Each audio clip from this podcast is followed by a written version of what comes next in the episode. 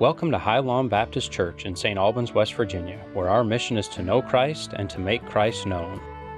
We pray that you are blessed by the sharing of God's truth for us this day. For more information, visit us online at highlawnbaptistchurch.org. We're, I, I thought about this passage in Scripture um, the way that I normally do, which means I probably overthought everything. But before we delve into this, I would like for you to uh, go ahead and, and, in your Bible, turn to Luke chapter 7. Turn to Luke chapter 7.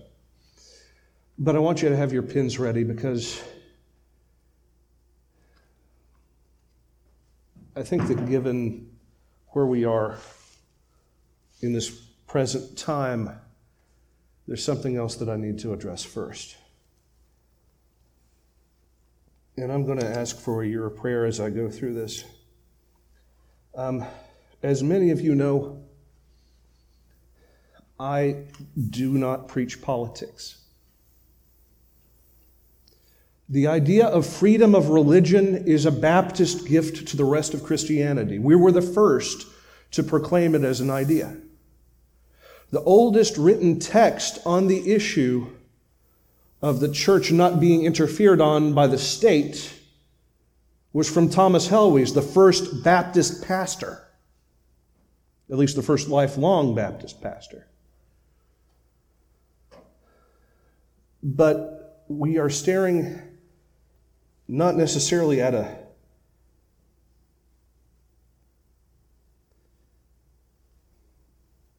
we're staring at a crisis of ethics. We're staring at a crisis of the soul of who we are as a people. And we've been staring at it for close to 50 years. So I'm going to share with you what the Bible says about the death of the unborn. So I'd like for you, please, to take out your pens and pencils and either in the flyleaf of your Bible or on your bulletins. I realize we don't have slides prepared for this, but I'm going to read the text from the Bible. And I'd like for you, just for your own edification, to take down at least the references, the verses. And I'll let the Bible speak. Genesis 1:26 Then God said, "Let us make man in our image." Humanity made in the sacred image of God in our likeness, so that they may rule over the fish of the sea, the birds in the sky, over all the livestock, all the wild animals, over all the creatures that move along the ground. Exodus 21, 22, and 23 tells us if people are fighting and hit a pregnant woman and she has a birth prematurely, but there is no serious injury, the offender must be fined whatever the woman's husband demands and the court calls for. But if there is serious injury, you are to take life for life. Did you catch that? Deuteronomy 27 25. Cursed is anyone who accepts a bribe to kill an innocent person.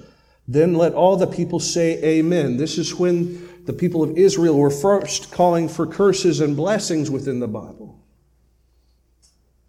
Psalm 22 9 and 10, David writes, You brought me out of the womb. You made me trust in you even from my mother's breast. From birth, I was cast on you from my mother's womb. You have been my God. All of this is saying basically that God has regard for the child. God has regard for the yet unborn.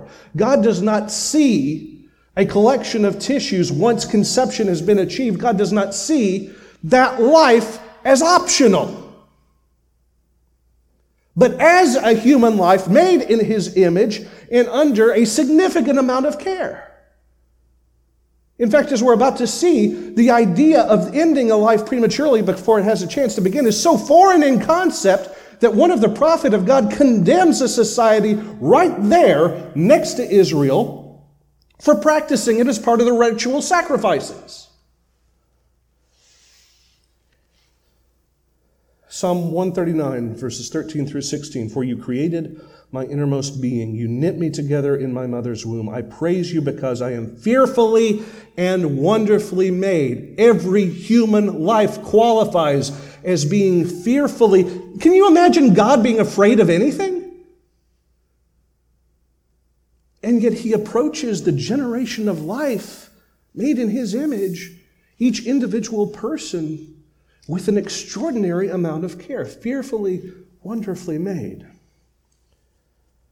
My frame was not hidden from you when I was made in the secret place, when I was woven together in the depths of the earth. Your eyes saw my unformed body. All the days ordained for me was written in your book before one of them came to be. God has regard for children yet unborn an intimate knowledge of them, looking at them, caring for them. The prophet Amos in Amos 1:13 This is what the Lord says for the three sins of Ammon, even for four I will not relent because he ripped open the pregnant women of Gilead in order to extend its borders. This was unthinkable. Jewish uh, Judaism in the Mosaic period placed a high value on human life, no matter what the stage. The rest of the surrounding tribes did not have that, so part of their custom included the death of unborn children and the sacrifice of both the mother and the child. And right here we see that God condemns them for both acts. Isaiah 5 20 and 21 Woe to those who call evil good and good. I didn't even have to finish it. Woe to those who call evil good and good evil, who put darkness before light and light for darkness, who put bitter for sweet and sweet for bitter. Woe to those who are wise in their own eyes and clever in their own sight, those who either ignore the wisdom of God or try to mangle it to suit their own ends. Jeremiah 1 4 through 5, the word of the Lord came to me saying, Before I formed you in the womb, I, I knew you. Before you were yet born, I knew you. I knew your personality. I knew the plans I had for you. I knew everything that was going into your makeup. Before you were born, I knew you.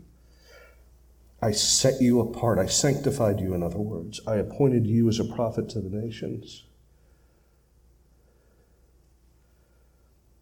Proverbs 6, 16 through 19. There are six things the Lord hates seven that are detestable to him haughty eyes, a lying tongue, hands that shed innocent blood, a heart that deceives wicked schemes, feet that are quick to rush into evil, a false witness who pours out lies. Many of the pulpits in our nation right now need to listen to this. A false witness who pours out lies and a person who stirs up conflict in the community. I want you to notice that last bit as well.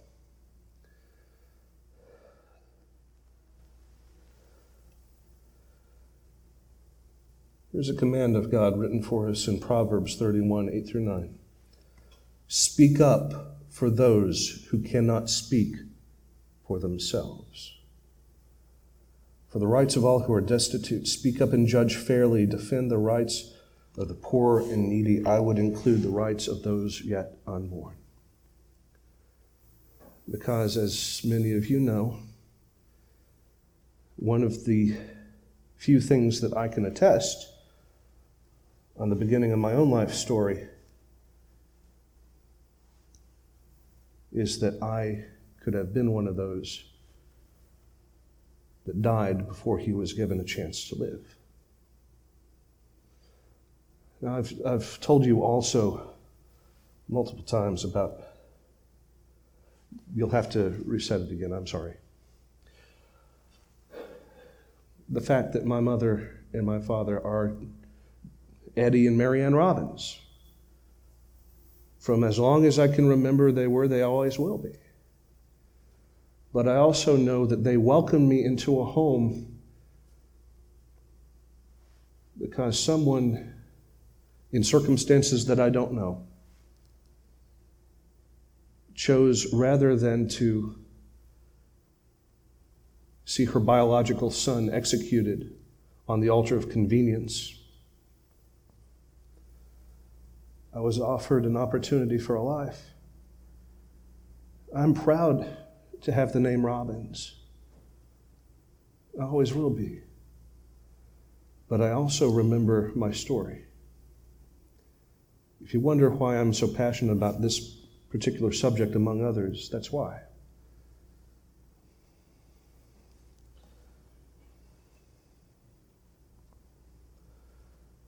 I will not tell you who to vote for. Because I think that's crossing a line that many of our forebears fought long and hard to establish. But I will tell you this.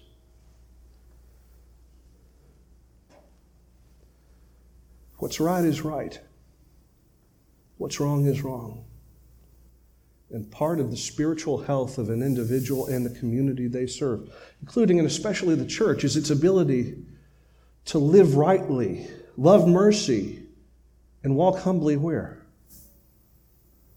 Before your God. What does the Lord require of you?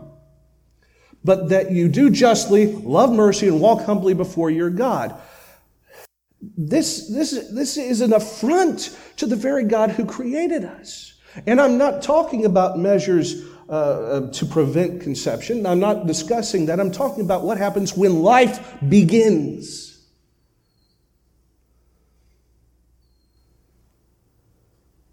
And is then considered expendable.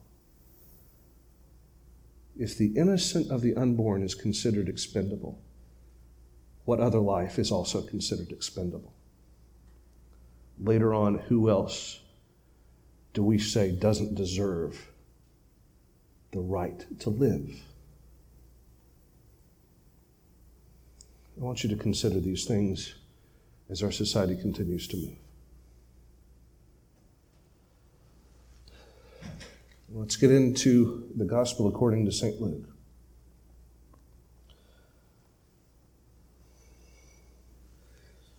Take out your copy of God's Word with me and let's begin again at Luke chapter 7. Luke chapter 7. If you remember from last Sunday, our Savior brought someone who was dead back to life, a child of a grieving mother. And everybody who was in that city saw this miracle and they scattered as fast as a rumor and spread the truth of Jesus' healing power, of his knowing that he was a prophet sent of God. And that you have to listen to this guy. You have to hear what he has to say. You have to see him do these wonders. You have to, to experience the miracles of the man's presence. He could be the Messiah. So, so his ministry blossomed, and word of his deeds reached the dungeons of Herod's palace, where John the Baptist, not the same Herod in Jesus' day, but, but John the Baptist, who was being held there, sent messengers out because he knew that his time was growing short. He also knew his place, excuse me, he also knew his place in scriptural history. He knew that he was the forerunner of the Messiah. And all the time, he has it in his head the words of Isaiah that say that, that all these things are going to happen, but that the day of the Lord will also come. And he's expecting, as a prophet of God, as an Old Testament style prophet, he's expecting that he's going to see the kingdom of Israel restored, to see Jerusalem become the capital city of the planet Earth, to see God's fullness completed now, we talked about in Daniel chapter 9 the, the rationale behind the coming of the Lord. That uh, it would end sin, that it would weigh iniquity, that, that the rebellion would be put to an end, and all these wonderful things that they were expecting. But yet, John was chained. So he sends others, bless you, he sends others to the side of Christ to ask them point blank, Are you the one who is to come, or should we search for another? Knowing that either way, his followers had to go somewhere. They needed a new teacher. He was going to perish.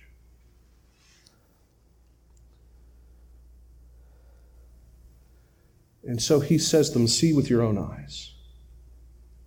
The dead are raised, the sick are healing, the lame leap, and the good news of the gospel is being preached to the poor. So they go their way and they make their report. But there are others there standing around the crowd the Pharisees, the religious leaders who were spying on him basically for the temple who wanted to see what all these things were. They didn't know John's baptism. That was what the people of the land, what the plebeians, what the lowlifes, what the dirt mongers did. They were the rich, they were the powerful, they were the ones of the true religion. After all, if I wear the sharp clothes, if I have all the money, God blesses me, right? More than he does these vile sinners who seek after this false prophet. That was their conception of John. That was also their conception of Jesus. So Jesus is looking at the Pharisees that are confronting him. And he says in verse 31, Jesus went on to say, To what then can I compare the people of this generation? What are they like? They are like children singing in the marketplace and calling to each other, We played the pipe for you and you did not dance. We sang a dirge and you did not cry. For John the Baptist came neither eating bread nor drinking wine, and you say he is a demon. The Son of Man came eating and drinking, and you say he's a glutton and a drunkard, a friend of tax collectors and sinners. But wisdom is proved right by all her children. May God add his blessing to the reading of his word this morning. Jesus is confronted by them because they, John lived a, a, a life wholly devoted to God. He was kind of an image of of, Sam, of Samuel, the prophet, and of Daniel, in that they wouldn't let anything that would violate them touch their lips. He, he was more, he could have very well been a Nazarite from early childhood, someone who set himself very much apart for God and for God's ministry. He did not indulge in anything worldly. He kept the law. He was, again, he's written about in the New Testament, but he was a prophet of the old covenant. So he lived the law and he preached this message of repentance and baptism as a demonstration of that commitment, the death of the old in favor of the rising of the new. Does that sound familiar? And people came far and wide, the poor, the destitute, those who had no hope came to him, declared themselves a sinner before everybody, and was baptized in John into a life of recommitment. And Jesus says, What am I going to, uh, what am I going to, to describe this current generation to? They are like children. Children who Jean Piaget describes as not being able yet to, um, to, to have empathy with anybody else. We're singing and we're dancing over here. You should be too. We're playing a funeral dirge. We're sorrowful. We're crying. Why aren't you? They can't read the other people. They can't in their own minds, they are unable, because of childishness, not childlikeness, they're unable to understand the very people that they're ministering to. So they don't meet their needs. They don't meet their wants and desires. They don't feed them with anything spiritually nourishing except for the plastic of their own glorification. So Jesus is calling them out here and saying, You're like a bunch of two year olds. You cannot see someone else for your own lack of vision of yourselves. How many of us as parents have witnessed someone going through the terrible twos? I've fallen and I've hurt my knee. I'm crying, Mommy, Daddy, why aren't you crying? Or the this is mine stage, where they go through every drawer, every shelf, Everything that they can find, this is mine, and this is mine, and this is mine, and this is mine. That's what he's saying about the Pharisees. You are so stuck in yourselves that you cannot discern the needs of the people that you've been called to minister to. So you look at John the Baptist, someone who denies himself all worldly pleasure so he can focus everything he has on God. The man who cries in the wilderness, who, who wears camel skin, who eats nothing except locusts and wild honey for, the, for a lifelong fast, in other words, and yet you claim that he's a demon. And Jesus goes and he eats with and he ministers to those who are sinners, those who need the gospel, those who need repentance. And he's right there next to them in the streets, in the cities, in the restaurants, in their homes. And the Pharisees are looking at him who are doing the job that they should be doing and say he's a drunkard. But he calls back to his own ancestor Solomon and he says, Wisdom, the wisdom of God, will be justified in what we do.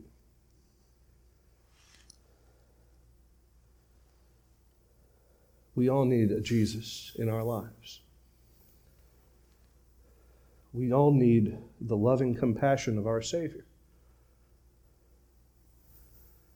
We also need to both reach out to and be that kind of minister for each other that is willing to set aside our rose colored glasses or the uh, set aside ourselves and to see the other person, their needs, spiritual, physical, emotional.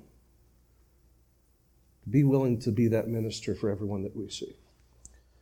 Verse 36 When one of the Pharisees invited Jesus to have dinner with him, as we're going to see, this is not an invitation out of kindness, this is an invitation out of spite. When one of the Pharisees invited Jesus to have dinner with him, he went to the Pharisee's house and reclined at the table. A woman of that town who had lived a sinful life learned that Jesus was eating in the Pharisee's house, so she came there with an alabaster jar of perfume. Ointment in some of your translations. It was probably more along the lines of a, uh, a rendered fat substance that was used to help soothe someone's sores. As she stood behind him at his feet weeping, she began to wet his feet with her tears, and she wiped them with her hair, kissed them, and poured the perfume on them. When the Pharisee who had been invited, who had invited him saw this, he said to himself, if this man were a prophet, he would know who is touching him and what kind of woman she is, that she is a sinner. So this is a lady who had a reputation. This is someone who one of the rabbis should not be associating with. Now, this is a case in point for Jesus for what he just said in the previous section. This is a woman who was in spiritual need, spiritual destitution, a great amount of red in her ledger that she knew she could not pay. But she heard about this Jesus. Chances are good that she heard about the other times when he said, Go your way, your sins have been forgiven. And whatever say what you will about her reputation, apparently she was very much a God fearing woman because she had the fear of God in her that led her to this act. But the Pharisees didn't want repentance, they wanted condemnation. The Pharisees wanted to point their finger, they wanted to pick the fight. Remember, as I said earlier this morning, as Christians, we should never, ever pick the battle. We should never start the war. But when it comes, we should be ready to defend ourselves. And Jesus does precisely that in this section. But the Pharisee wanted to pick the fight. He wanted to see her lined up and stoned. He wanted to see her suffer under the consequences of a righteous law. Jesus had something else entirely in mind. So she comes to a house where she was not invited, to a banquet that she had no right to be at. Now, at this time, tables were not tables as, as we think of them.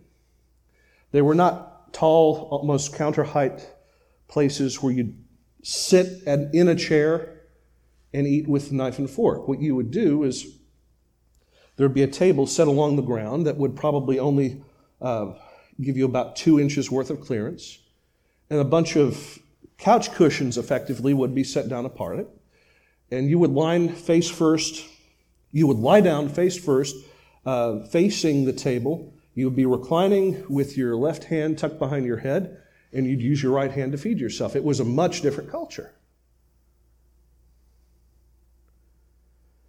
So this lady goes to a place filled with people that she can't be around. The Pharisees cannot be around a lady that is not their wife. It's part of their thing, part of their, their, their willingness to show their over piety. If you see a bruised Pharisee, it's probably because he tried to turn away from seeing a single woman. So there he was, confronted not only by a woman alone with him that was uninvited, but someone who had a very sinful reputation. The Bible doesn't go on to say what kind, but we can make inferences given the culture. And the Pharisees again pick at Jesus. If he had any kind of insight from God, he would know who this woman is and he would condemn them. That's what they're thinking.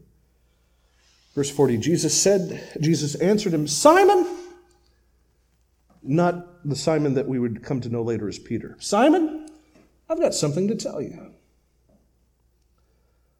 Tell me, teacher, he said. And again, this is the guy that invited him over. And chances are good, like the mean girl at high school. You weren't invited to the table, you weren't invited to the table out of friendship. You were invited to the table so that they could mock you, ridicule you, and throw your lunch on you. So this Pharisee says, Go ahead, you've got something to say, let's hear it, thinking that this is where the trap is going to be sprung. Verse 41 Two people owed money to a certain moneylender. One owed him 500 denarii and the other one 50. A denarii, in other words, is a, is a whole day's worth of wages in this culture. Neither of them had the money to pay him back, so he forgave the debts of both. Now, which of them loved him more? Simon replied, I suppose the one who had the bigger debt forgiven. You have judged correctly, Jesus said.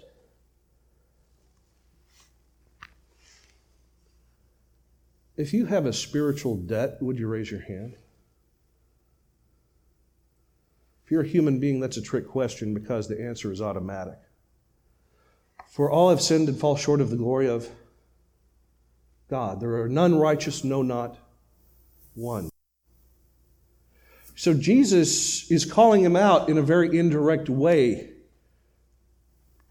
trying to get him to see the point. He's about to get very direct, but he starts out very subtly. I've got a parable for you. There's this one person that has a great known debt on their shoulders. Another person who's tried to live piously, so not as big of a debt, but they still have a debt. If the king forgives them both, which is going to be more likely to show love to the king? The one who had the greatest debt. Seems logical. Let's see what else Jesus says about this. Then he turned toward the woman and said to Simon, Do you see this woman?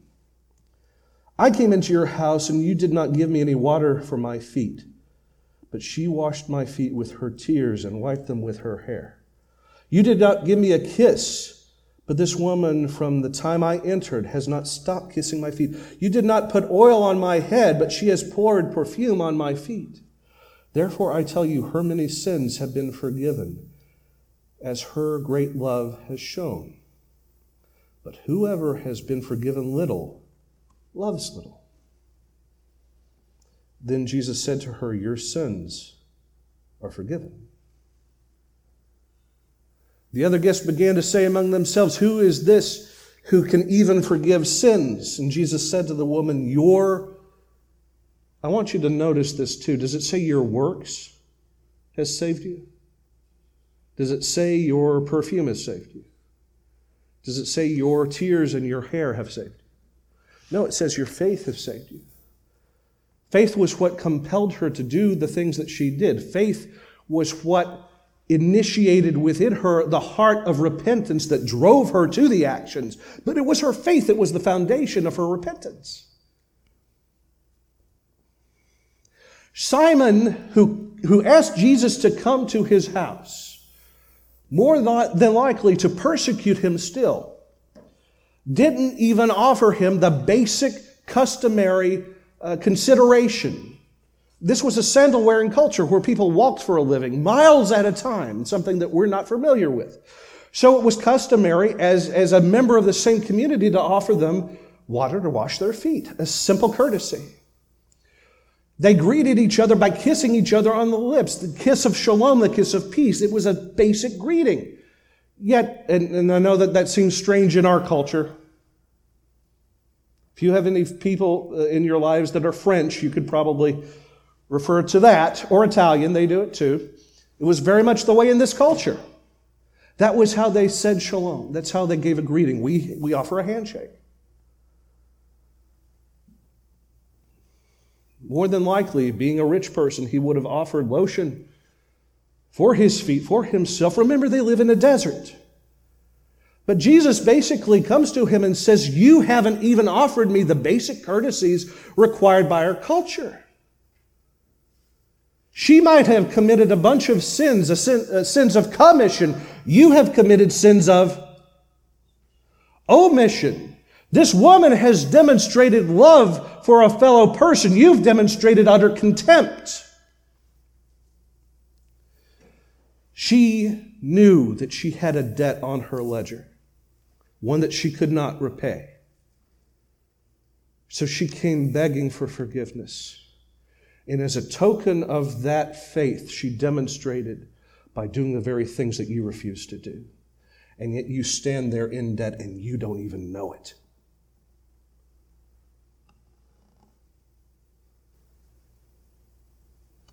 The lesson here is simple. For many of us who grew up in churches, there's a temptation to think of ourselves as better than those that we seek to minister to. This person is a drug addict. We can't let them in the church. This person is poor. They stink. We can't let them in our congregation. What will everybody think of us?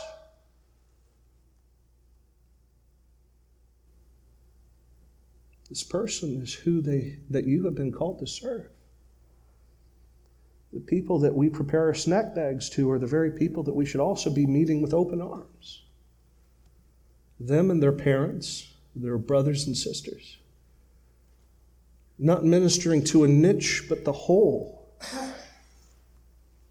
we have a, a trap laid in front of us as a church in the American culture that says that we are sinless. No, we're not sinless. We've been forgiven, and we need to realize that. There, but the grace of God, go I. Are we any better? Jesus was poor. A man of sorrows, well acquainted with grief, the Bible tells us. He was the one that ministered without having a home to call his own. The Pharisee should have been priest to Jesus because that's what his job was. Even though Jesus was, for, for all intents and purposes, he was, he was a rabbi, but he was someone who was destitute. He was someone who didn't have a home. He was someone who wandered around the Jewish countryside. He should have been welcomed in with the basic courtesies and love. He was given moderate courtesies. The woman had nothing whatsoever, a non person to this priest's eyes. And he comes to this door, to the door of this priest, going to Jesus in her own way, weeping in remorse for what she has done. The priest denied her. Christ accepted her. And so must we. If someone comes to the doors of this church, or any church, and they need help. something that they're struggling with. Sin has invaded their lives the way that it invades all of ours. Preach the gospel to them, yes. Put them in a place where they can be healed, yes. Keep them accountable as we all should be accountable for their repentance, yes. But love them remembering the same type of love that Christ demonstrates here.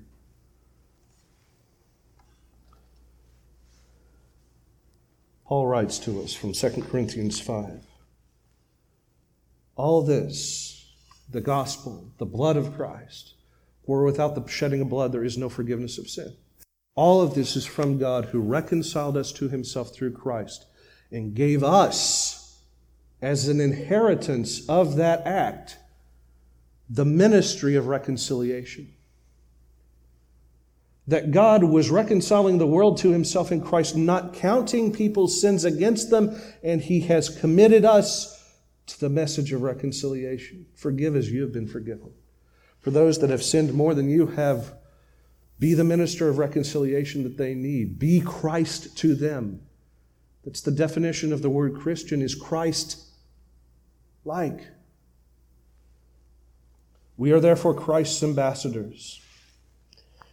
As though God were making his appeal through us, we implore you on Christ's behalf be reconciled to God. But in your hearts, revere the Lord.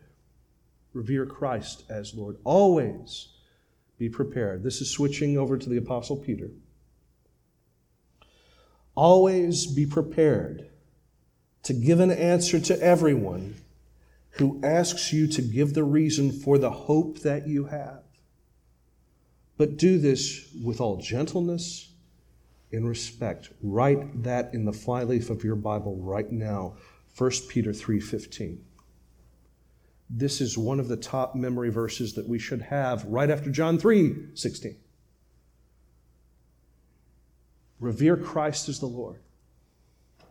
Always be prepared to give an answer to everyone, no matter who they are, no matter what they've done, no matter what they look like, no matter what they sound like, no matter what they smell like. Always be ready to give an answer to anyone that asks you that question What makes you different? What makes you want to love people instead of hate them? What makes you want to, to teach people instead of spoiling for a fight? What makes you a bringer of peace in your own home. Always be prepared to give an answer when anyone asks you, What is your hope? What makes you different?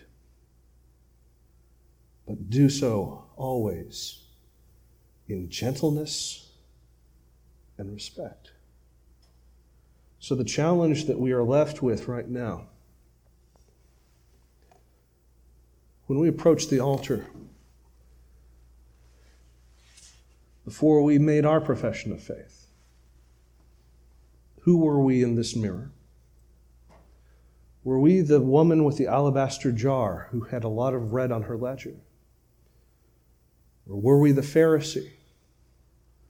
Someone who had been raised in the faith, someone who had been maybe a little too used to the things of God and therefore could not see their own sinful state?